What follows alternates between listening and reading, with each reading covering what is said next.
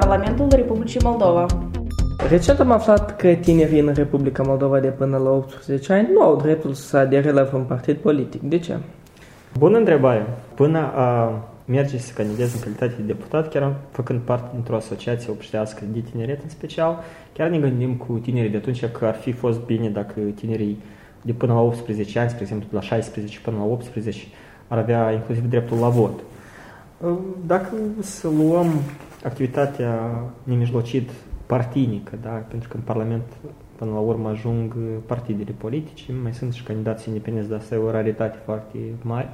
Sunt, practic, fiecare partid politic din, din Republica Moldova, pe lângă organizațiile de tineret, au și organizații de liceeni, ei nu sunt membri, dar în structurile politice nu e neapărat ca să activezi să fii membru de partid. Poți să fii simpatizant, poți să fii om care pur și simplu te implici într-o anumită acțiune pentru că ți-a plăcut acțiunea și pe care a făcut-o partidul. Dar sunt, sunt inclusiv partidul din care fac eu parte, Platforma Demnitate și Adevăr, are organizații de liceeni și uneori este mai activă decât organizația de tineret de bază, pentru că sunt cu, cu potențial, cu capacități și, nu știu, poate ar fi cazul, spre exemplu, restricția asta să o uh, punem de până la 16 ani. Dar de la 16 în sus, deja tinerii cred că au deja capacități să se gândească, să aleagă. Cum credeți? Dacă adolescenții ar putea totuși face parte dintr-o formațiune politică, ar face față cerințelor? Sigur că cred. În special cred că trebuie să dăm posibilitatea asta celor care au împlinit deja 16 ani. Cred că deja la vârsta de 16 ani tinerii deja pot decide multe lucruri și pot face o analiză completă asupra proceselor politice care se află în țară. În UE, SUA, la fel nu se permite ca tinerii până la 18 ani să nu facă politică. Atunci de ce Republica Moldova nu ar fi primul stat care ar permite acest lucru? În alte țări europene, inclusiv, e aceeași practică ca și practică în Republica Moldova tinerii se implică în politică de până la 18 ani și acolo ei tot au structuri de liceieni, partide care promovează anumite politici care țin de licei sau țin de tineret până la 18 ani. Nu văd, nu văd o problemă în chestia asta.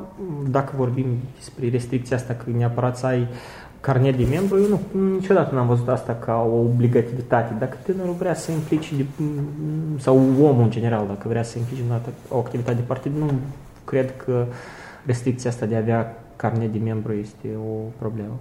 După părerea mea, tinerii de până la vârstă de 18 ani care astăzi sunt implicați în diverse activitățile organizațiilor politice se descurcă destul de bine și pentru vârsta pe care o au își îndeplinesc mai mult sau mai puțin bine sarcinile. Înțeleg că și sarcinile nu sunt prea complicate. Totul e conform vârstei și competențelor personale.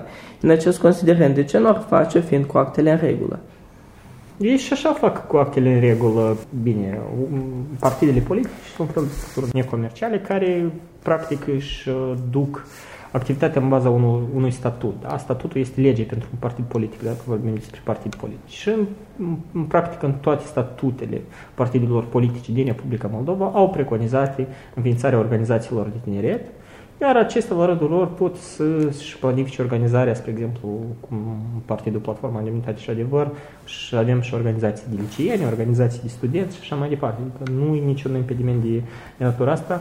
Iar ei, în deja organizația, dacă vorbim de organizație de liceeni, își numesc conducerea, elaborează, structurează așa cum vrei, pentru că trebuie să le dai libertatea asta de a, de a funcționa, de a se auto-organiza fără prea multă implicare la, de la nivel central.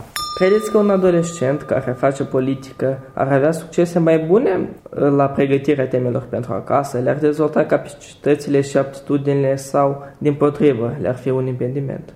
Eu cred că orice activitate civic, politic, aduce doar un beneficiu pentru orice tânăr, pentru că învață de la oameni, orice activitate, tu înveți atunci când te implici în anumite proiecte sau cunoști anumiți oameni, tu înveți la ei dacă îți dai interesul în asta și sigur cu, că da, uh, activitatea uh, tinerilor în politică, din ceea ce am văzut din experiența mea scurtă, din când am activat în politică, învață foarte mult. Organizezi cercuri de dezbateri, înveți să faci, scrii proiecte sau acte legislative.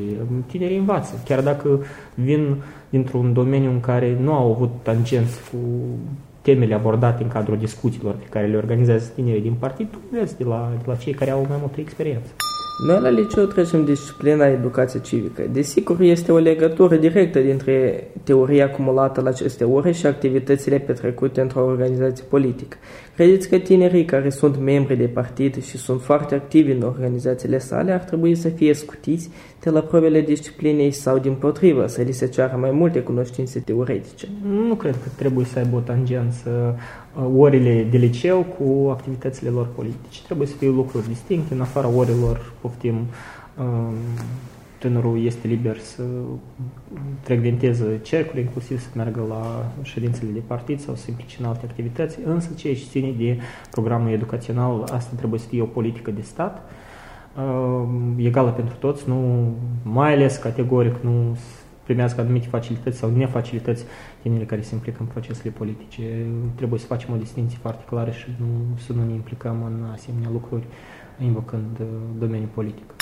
Cum credeți? Conform cărui criteriu ar trebui tinerii să-și aleagă colegii politici? Să adere la un partid politic care este la putere, unul care este în opoziție și e foarte activ, sau totuși să-și asculte rațiunea și să lupte pentru idealurile în care crede cu adevărat, riscând să nu fie înțeles, apreciat și primit de semenii săi?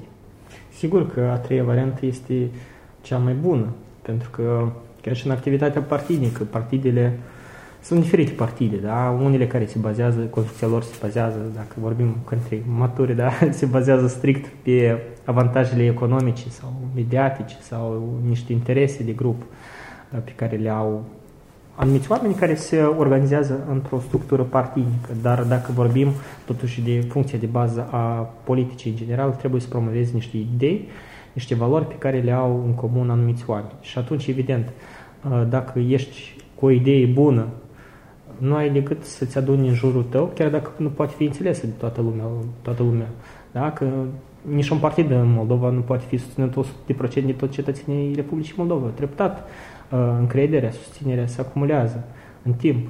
Și dumneavoastră puteți, uh, începând cu lucruri mai mici, să uh, acumulați această încredere de la colegii voștri de liceu, de la cunoscuți, vecini și așa mai departe și să promovați idei în care sincer credeți. Dar dumneavoastră, ce criteriu ați alege? Sigur că criteriul 3, numai criteriul 3 și m-am implicat datorită acestui criteriu pe care îl credeam și pe care încă și acum nu s-a evaporat uh, în convingerea mea. Uh, am mers să, să candidez în, în calitate de deputat și să promovez valorile în care credeam și în care cred sincer.